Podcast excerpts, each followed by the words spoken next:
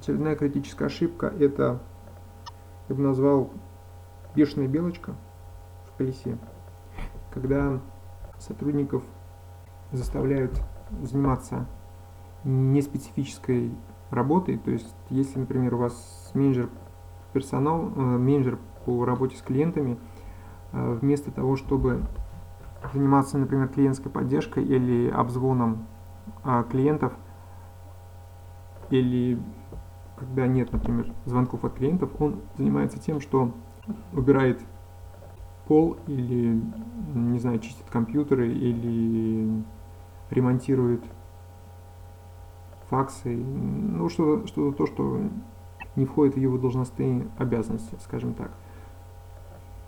И очень часто э, в некоторых компаниях это практикуется, когда есть неписанное правило, что каждый в любую, в любую минуту, в любую рабочую минуту должен быть пределе. И если ты не пределе, то на тебе ставят клеймо, что ты не работаешь, а занимаешься разной ерундой.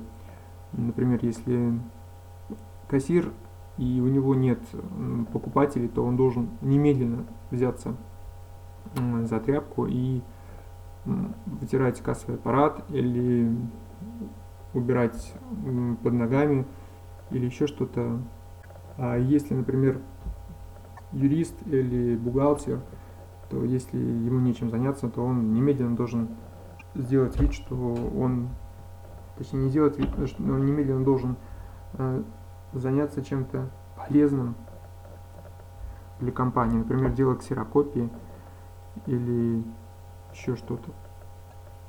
Таким образом, получается, что люди должны, сотрудники обязаны оправдать свое существование – тем не менее, каждый из нас понимает, что это достаточно унизительное положение, то есть это может привести к тому, что очень часто сотрудник может сменить работу, потому что его здесь не уважают и относятся к нему как ну, непонятно к чему, к тому, что он может, он, он обязан делать и то, и другое, и третье, а не заниматься своими прямыми обязанностями.